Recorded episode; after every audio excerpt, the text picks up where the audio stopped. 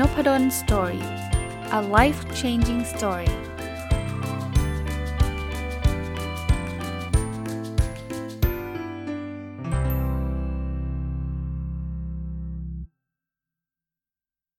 วัสดีครับ ยินดีต้อนรับเข้าสู่นพดล Story Podcast นะครับ ก็วันอาทิตย์นะ ก็ยินดีต้อนรับเข้าสู่รายการ My Books นะครับ ซึ่งเป็นรายการที่ผมได้เอาหนังสือที่ตัวเองเขียนเนี่ยมารีวิวแบบเจาะลึกนะครับ ยังอยู่กับหนังสือเล่มที่ชื่อว่าเล่นหุ้นอย่างไรไม่ให้ลำเอียงนะครับหนังสือเล่มนี้เนี่ยผมรีวิวมาหลายตอนเลยนะครับ แต่จริงๆธีมหนังสือหลักๆเนี่ยคือคือการกล่าวถึงความลำเอียงในการตัดสินใจในการลงทุนใน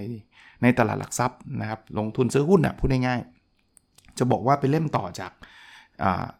หนังสืออีกเล่มหนึ่งที่รีวิวไปแล้วนะครับ ก็คือแค่คิดก็ผิดแล้วนะครับ จริง ๆ เรื่องความลำเอียงเนี่ยผมรีวิวไปไปหมดแล้วนะแต่เอิญท้ายเล่มเนี่ย ผมได้ทำงานวิจัยอันหนึ่งนะครับ เป็นงานวิจัยที่จะศึกษาว่านักลงทุนไทยเนี่ย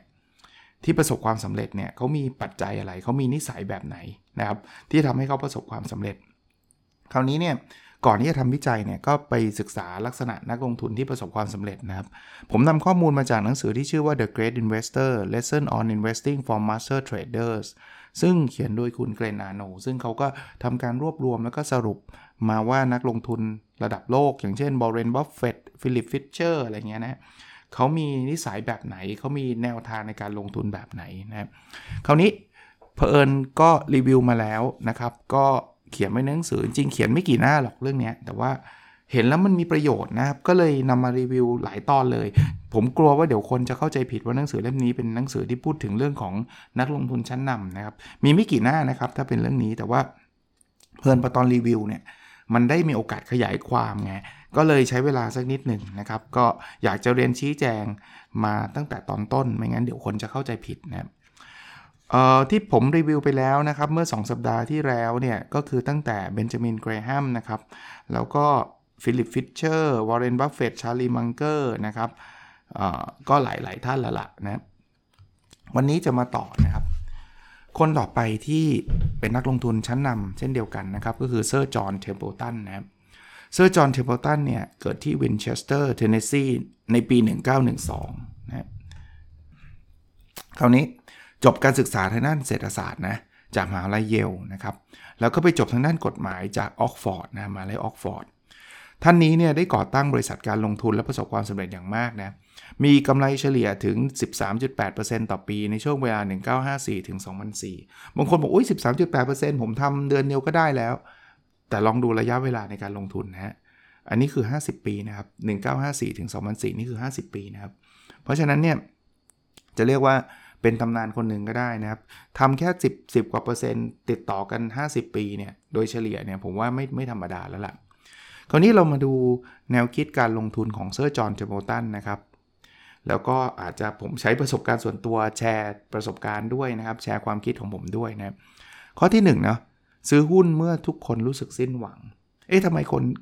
ถึงคิดแบบนี้ทำไมเซอร์จอห์นเทมตันถึงแนะนำแบบนี้ ก็เพราะว่าตอนที่คนสิ้นหวังเนี่ย มันราคาตกต่ำมากไง บางทีเนี่ยมันตกต่ำมากกว่าราคาที่ควรจะเป็นด้วยนะ คือถ้าเกิดเราไปซื้อช่วงที่แบบ โอ้โหโอ้โหแบบจะเรียกว่าอะไรนะมีแต่มีแต่เขาดีเนี่ยราคามันก็จะขึ้นไปสูงนะข้อ 2 เลยฮะเขาก็บอกไม่ซื้อหุ้นในเวลาที่ทุกอย่างดูสดใส คือถ้าเกิดสดใสมากอะ่ะคือแบบโอ้โหเขามีเขามีคำกล่าวแบบนี้เลยนะ อันนี้อันนี้เซอร์จอห์นเทวตันไม่ได้กล่าวนะ แต่ผมจำได้ว่า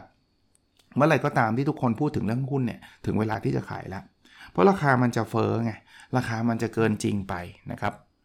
ข้อที่3นะครับในการซื้อขายดูค่าราคาต่อกำดูราคาต่อกำไรต่อหุ้นประกอบเสมอเขาเรียก PE ratio นะ PE ratio P คือ price ก็คือราคาหุ้น E คือ earning per share นะครับคือกำไรต่อหุ้นค่า PE ratio ผมเล่าให้ฟังนิดหนึ่งมันมันมันสื่ออะไร คือถ้าสมมติว่า PE ratio เป็น 10เนี่ยมันแปลว่าราคามัน 10 บาทกำไรต่อหุ้นมันบาทหนึ่งโดยเฉลี่ยนะครับเอาเอาง่ายๆเนี่ย เราต้องมีกำไรถึง 10 ปีอะ่ะมันถึงจะ cover ราคาหุ้นนี้นะครับมันไม่ได้แปลว่า PE ratio ยิ่งสูงยิ่งไม่ดีเสมอไปนะ แต่มันจะสะท้อนว่าถ้า PE ratio สูงเนี่ยแสดงว่านักลงทุนเนี่ยเขามีการคาดการหรือคาดเดาว่า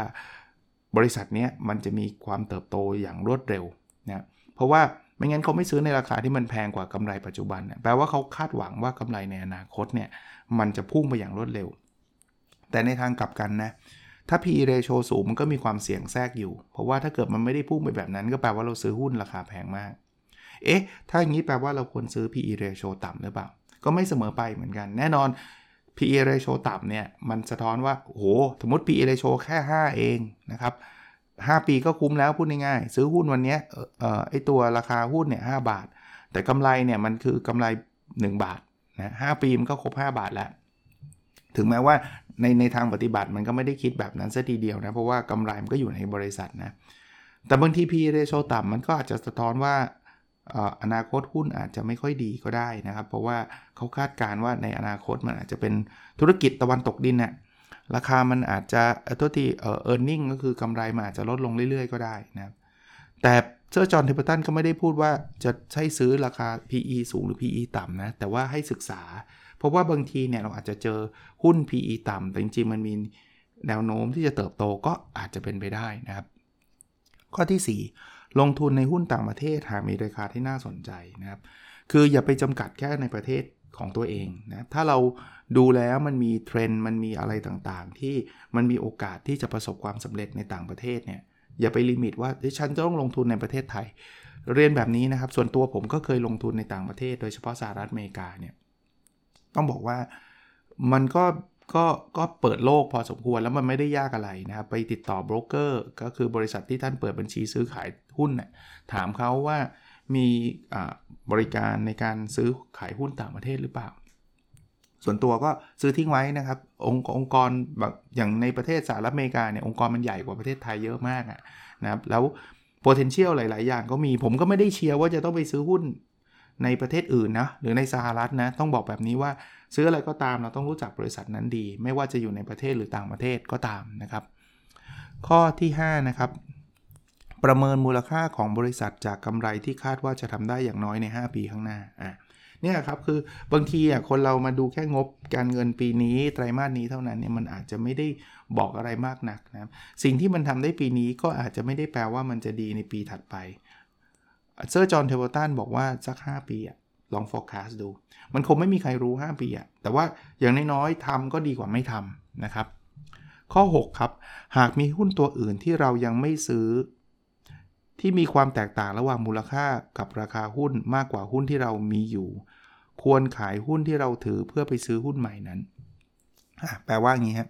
คือบางทีเนี่ยคนเราซื้อหุ้นเราไม่มีเงินสดเหลือใช่ปะ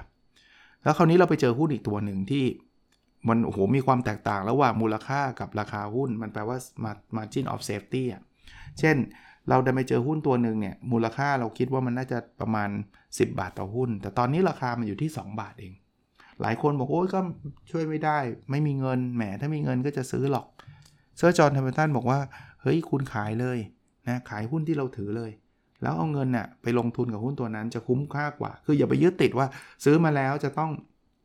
ถือยาวนะครับ ถ้าเกิดคุณไปเจอ opportunity แบบนี้นะแต่จะมองให้ดีก็แล้วกันนะครับ คุณสามารถขายได้เลยบางคนขายก็ขาดทุนเนี่ยขาดทุนก็ขาดทุนนะครับ เราอาจจะขาดทุนแสนหนึ่งแต่ได้กำไรอันนั้น 5 ล้านไม่เอาเหรอฮะ เพราะฉะนั้นเนี่ยศึกษาได้นะครับ ข้อที่ 7 อ่านข่าวสารทางเศรษฐกิจสังคมการเมืองที่เกิดขึ้นทั่วโลก ข้อนี้เนี่ยอาจจะแตกต่างจากหลาย ๆ ท่านที่บอกว่าอย่าไม่ต้องไม่ต้องไปสนใจนะครับ แต่เซอร์จอห์นเทวตันบอกว่าเราเราควรอ่านนะ คืออาจจะไม่ต้องเอามาเป็นหลักในการซื้อขายหุ้นก็ได้ แต่ว่าอ่านข่าวสารเราจะได้รู้ความเป็นมาเป็นไปนะครับ ข้อที่ 8 เป็นคนที่มีความอดทน ควบคุมความคิด และปฏิบัติตนอย่างมีศีลธรรมอยู่อย่างสม่ำเสมอ แปลว่าซื้อหุ้นแล้วไม่ใช่ว่าซื้อปุ๊บพรุ่งนี้ขาย พออดทนไม่ได้ละ ฉันจะกำไร 5 บาท 10 บาท ฉันขายละนะครับ หรืออความคิดต่างๆ หนังสือเล่มนี้ก็พูดถึงความลำเอียงในการตัดสินใจในหลากหลายด้านนะครับ แล้วก็ผมชอบอันนี้นะปฏิบัติตนอย่างมีศีลธรรมอย่างสม่ำเสมอ คืออย่าไปทำอะไรที่มันเป็นสิ่งที่มันไม่ถูกต้องทางศีลธรรมผมผมเข้าใจว่าทุกคนเนี่ยรู้แหละมันแปลว่าอะไรนะครับ ก็เราไม่ซิกแซกเราไม่ทำอะไรผิดกฎระเบียบ เราไม่ทำอะไรแบบนั้นนะครับ แล้วข้อที่ 9 นะครับ รู้สึกยินดีและเอื้อเฟื้อแก่ผู้อื่นเสมอ การเล่นหุ้นเนี่ยผมมีความเห็นแบบนี้นะ แล้วก็เห็นตรงกับ ท่านเซอร์จอห์นเทอร์โบตันเนี่ยว่าเวลาเราเล่นหุ้นเนี่ย ถ้าเกิดเราเล่นด้วยใจอาฆาตมาดร้าย ในหลาย ๆ เรื่องนะ อิจฉาริษยาทำไมแกเก่งกว่าฉัน แกมันฟลุกโถเอ้ยไม่ได้เรื่อง ผมว่าเราจะไม่ค่อยประสบความสำเร็จนะเพราะใจมันติดลบแบบนั้นนะเห็นคนเขากำไรหุ้นยินดีกับเขาครับนะหรือมีคนขอความช่วยเหลือที่เราสามารถจะให้ความช่วยเหลือเขาได้ ให้ความช่วยเหลือ แต่ทั้งนี้ทั้งนั้นให้ความช่วยเหลือไม่ใช่บอกไปแอบบอกหุ้นนะ ส่วนตัวเนี่ยผมไม่ค่อยเห็นด้วยเลยกับการที่เราจะไปขอหุ้นจากคนอื่นเนี่ยเพราะเหตุผลว่าคนที่เขาอาจจะให้เรามานะหนึ่งคือเขาอาจจะหวังดีก็ได้ แต่เขาซื้อในราคาที่ถูกกว่าเราเยอะ เขาก็บอกเขาซื้อหุ้นตัวเนี้ยแต่พอเราไปซื้อเนี่ยเราก็อาจจะเจ๊งแล้วบางทีเจ๊งก็ไปโทษเขาแกแนะนำหุ้นเฮงซวยอ้าวเขาก็ไม่ได้บังคับเนาะกับอีกอย่างหนึ่งคือบางทีไอ้คนที่บอกก็เอาสนุกอะ่ะ คือโอ้ยตัวนั้นเด็ดตัวนี้เด็ดตัวนู้นเด็ดอะไรเงี้ยเราต้องศึกษาเองนะครับศึกษาลึกๆนะครับ ถ้าเราฟังหุ้นคนอื่น แล้วซื้อแล้วรวยมันก็รวยกันทุกคนหมดแล้วล่ะนะก็อันนี้เป็นแนวคิดของเซอร์จอห์นเทมเพิลตันนะครับ คนต่อไปคนนี้คนไทยที่อายุรุ่นๆผมอาจจะคุ้นชื่อนะรุ่นเด็กๆ อาจจะไม่ค่อยได้ยินบ่อยนัก แต่ว่าคนนี้ดังมากคือจอร์จโซรอสจอร์จโซรอสเนี่ยที่จะเรียกว่า คนไทยรู้จักชื่อ เพราะว่าในยุคปี 1997 หลายคนยังไม่เกิดเลยนะครับ 2540 เนี่ยที่เราเกิดวิกฤตต้มยำกุ้งเนี่ย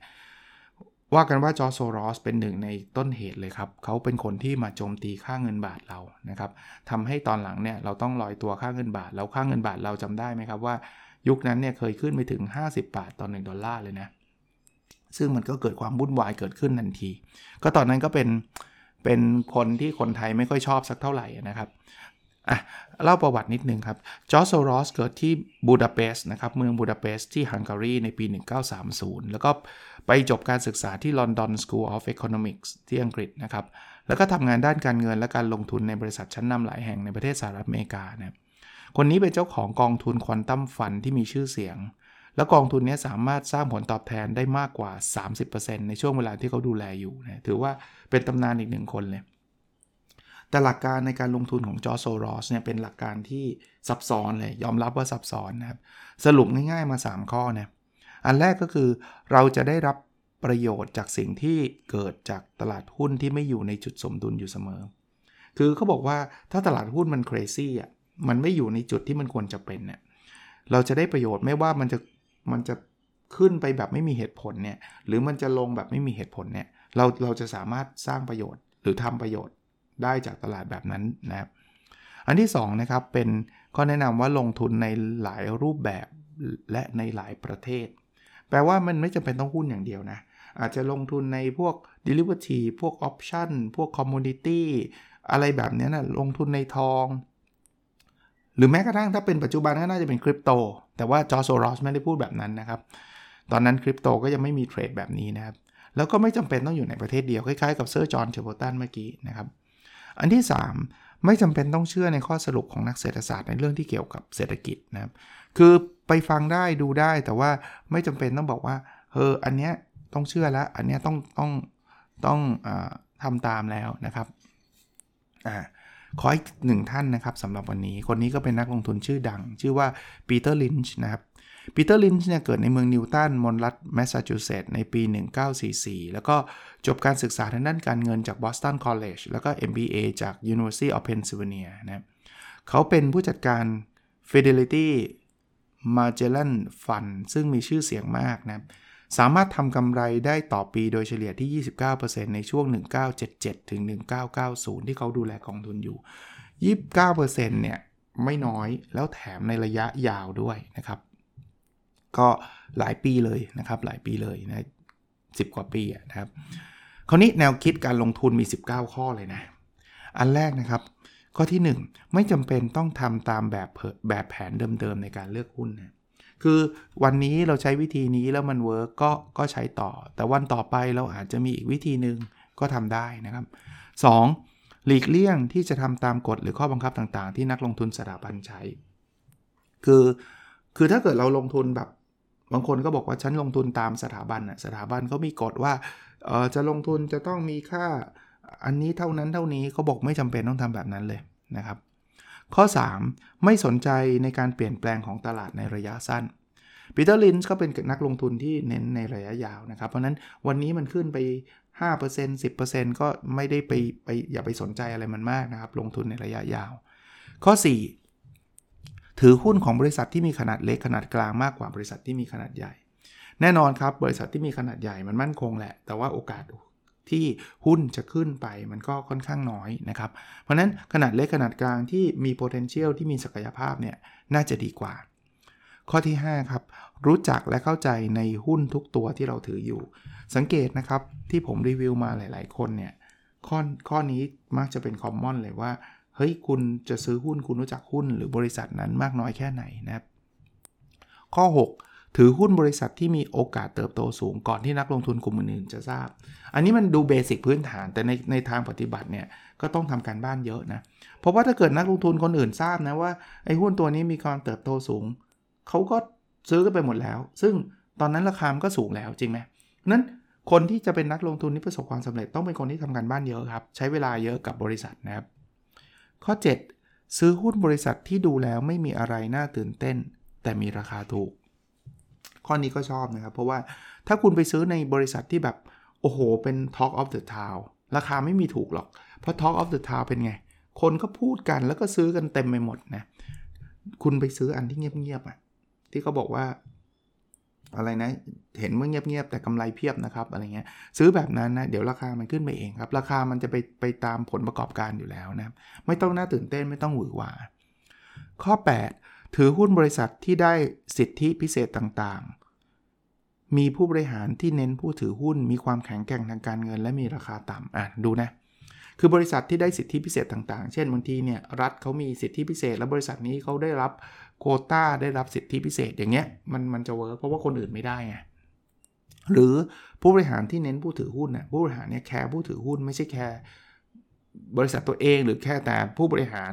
ผลประโยชน์ส่วนตัวนะครับ ความแข็งแกร่งทางการเงินอันนี้ตรงไปตรงมาอยู่แล้วนะครับ ก็ถ้าซื้อหุ้นใกล้เจ๊งมันก็จะมีโอกาสเจ๊งสูงนะแล้วก็ต้องมีราคาต่ำด้วยก็ก็ไม่ง่ายเลยนะกว่าที่เราจะได้หุ้นสักตัวหนึ่งนะครับข้อ 9 ครับ ไม่กระจายการลงทุนไปในบริษัทที่คุณไม่คุ้นเคย เขาไม่แนะนำเลยครับ ก็เนี่ยก็เป็น common factor อันหนึ่งเลยสังเกตใช่ไหมคือถ้าเกิดคุณบอกว่าอุ้ยคุณต้องกระจายการลงทุนแล้วไปลงนู่นลงนี่ แต่คุณไม่รู้จักบริษัทที่คุณกระจายเนี่ยคุณจะเสี่ยงมากกว่าคุณไม่กระจายนะ ข้อ 10 ไม่จับจังหวะการเคลื่อนไหวของตลาดในระยะสั้น และไม่ทำนายเศรษฐกิจเพื่อการลงทุน อย่างที่บอกนะครับนักลงทุนในกลุ่มนี้เนี่ยเป็นนักลงทุนระยะยาว เพราะฉะนั้นเนี่ยเขาจะไม่ได้แบบดูกราฟ ไม่ได้ดูว่าพรุ่งนี้หุ้นจะไปที่แนวรับแนวต้านเท่าไหร่ไม่รู้นะครับแล้วเขาก็บอกว่าเศรษฐกิจมันก็บอกแค่ระยะสั้นแค่ตรงเนี้ยเพราะฉะนั้นเขาก็ไม่ได้ทำนายว่าที่เขาซื้อเพราะว่าเศรษฐกิจจะขึ้นในเดือนหน้าอะไรเงี้ยไม่ ข้อ 11 ไม่ซื้อหุ้นที่เป็นข่าวร้อนแรงอะก็คล้ายๆที่เมื่อกี้พูดฮะยิ่งเป็นข่าวร้อนว่าโอ้โหมันมาแน่โอ้สุดยอด คนก็ซื้อกันแหลก ซื้อกันแหลกราคาก็ขึ้น ข้อ 12 ไม่วิเคราะห์หุ้นทางเทคนิค เขาไม่ได้บอกว่าคนวิเคราะห์ทางเทคนิคเป็นคนผิดนะครับ เพราะหลายคนเนี่ยอาจจะเป็นนักเทคนิคนักกราฟ แต่ว่าไม่ใช่ปีเตอร์ลินช์เพราะนั้นปีเตอร์ลินช์เขาก็บอกว่านิสัยเขาไม่ใช่วิเคราะห์หุ้นทางเทคนิค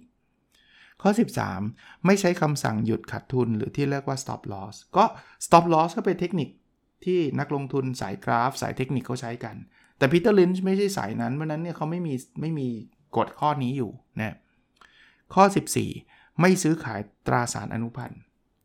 ก็อีกเช่นน่ะคือเขาไม่ได้เป็นนักลงทุน field นี้ ไม่ได้บอกว่าคนที่ซื้อขายตราสารอนุพันธ์พวก option พวก derivative ต่างๆเนี่ยผิดนะครับ แต่ว่าไม่ใช่ไม่ใช่ปีเตอร์ลินช์นะครับข้อ 15 ไม่จำเป็นต้องขายหุ้นที่ได้กำไรและเก็บหุ้นที่ขาดทุนไว้ คือหลายคนเนี่ยเวลาลงทุนไปปุ๊บได้กำไรปุ๊บขายเลย เพื่อล็อกกำไร ส่วนไอ้ที่ขาดทุนเก็บไว้เอาให้มันเด้งกลับมาก่อน ไม่ใช่แนวทางของปีเตอร์ลินช์เลย จะซื้อขายก็ดู value ของหุ้นนั้น ข้อ 16 ไม่จำเป็นต้องขายหุ้นที่ขาดทุน แล้วเก็บหุ้นที่มีกำไรไว้อ้าวงั้นในทางตรงกันข้าม แปลว่าไอ้นี่ขาดทุนก็ต้องขายทิ้ง แล้วกำไรปล่อยให้ let profit run หรือเปล่าเขาบอกไม่เกี่ยวเลย สุดท้ายเนี่ยเขาดูที่ value ราะนั้นเนี่ยไม่ว่ามันจะกำไรขาดทุนจะซื้อจะขายเป็นคนละเรื่องกันนะครับพูดง่ายๆว่าเขามองต้นทุนการซื้อเป็นซังคอสไม่ได้ไม่ได้มีผลในการตัดสินใจในการซื้อขาย ข้อ 17 ไม่ลงทุนแบบสวนสวนกระแสโดยไม่คำนึงถึงสิ่งอื่นเลย คือมันมีแนวทางการลงทุนอันหนึ่งที่เรียกว่าคอนทาเรียนนะคอนทาเรียนนี่คือแบบตลาดไปแบบไหนฉันจะสวนทาง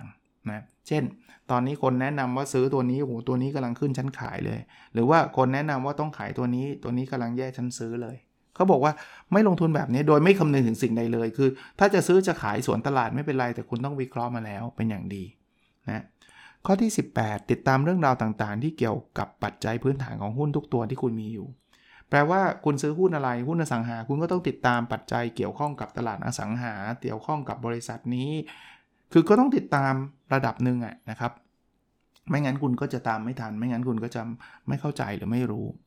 ข้อ 19 ขายหุ้นที่ปัจจัยพื้นฐานเปลี่ยนแปลงจากที่ดีอยู่กับกลายเป็นแย่ลงเสมอ คือตอนซื้อเนี่ยเราอาจจะเห็นอยู่แล้วว่า เอ้ย โอ้โห บริษัทนี้มันดีพื้นฐานมันนู่นนี่นั่นอะไรเงี้ยแต่คุณต้องติดตามนะ อย่างที่เมื่อกี้เล่าให้ฟังนะพอติดตามแล้วเราพบว่า เฮ้ย มันไม่ได้ดีอย่างที่เราคิด ปัจจัยมันเปลี่ยน หรือตอนแรกอะเราคิดถูกแล้วล่ะ แต่ว่า โลกมันเปลี่ยนไปเกิดโควิด เกิดอะไรขึ้นปัจจัยมันเปลี่ยนแปลงไป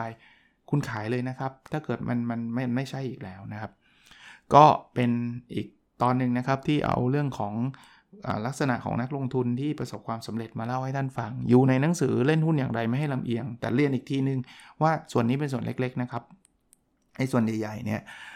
พูดไปหมดแล้วนะครับ เพียงแต่ว่าพอส่วนเล็ก ๆ แต่ผมมาขยายความก็เลยดูเป็นหลายตอนหน่อย พอหลายตอนก็เกรงว่าคนจะเข้าใจว่าหนังสือเล่มนี้จะเป็นเรื่องนี้เท่านั้นไม่ใช่นะครับโอเคนะครับสำหรับโควิด -19 ก็เช่นเดิมนะครับ ดูแลรักษาตัวเองให้ดีนะครับ แล้วเราพบกันในสดถัดไปครับ สวัสดีครับ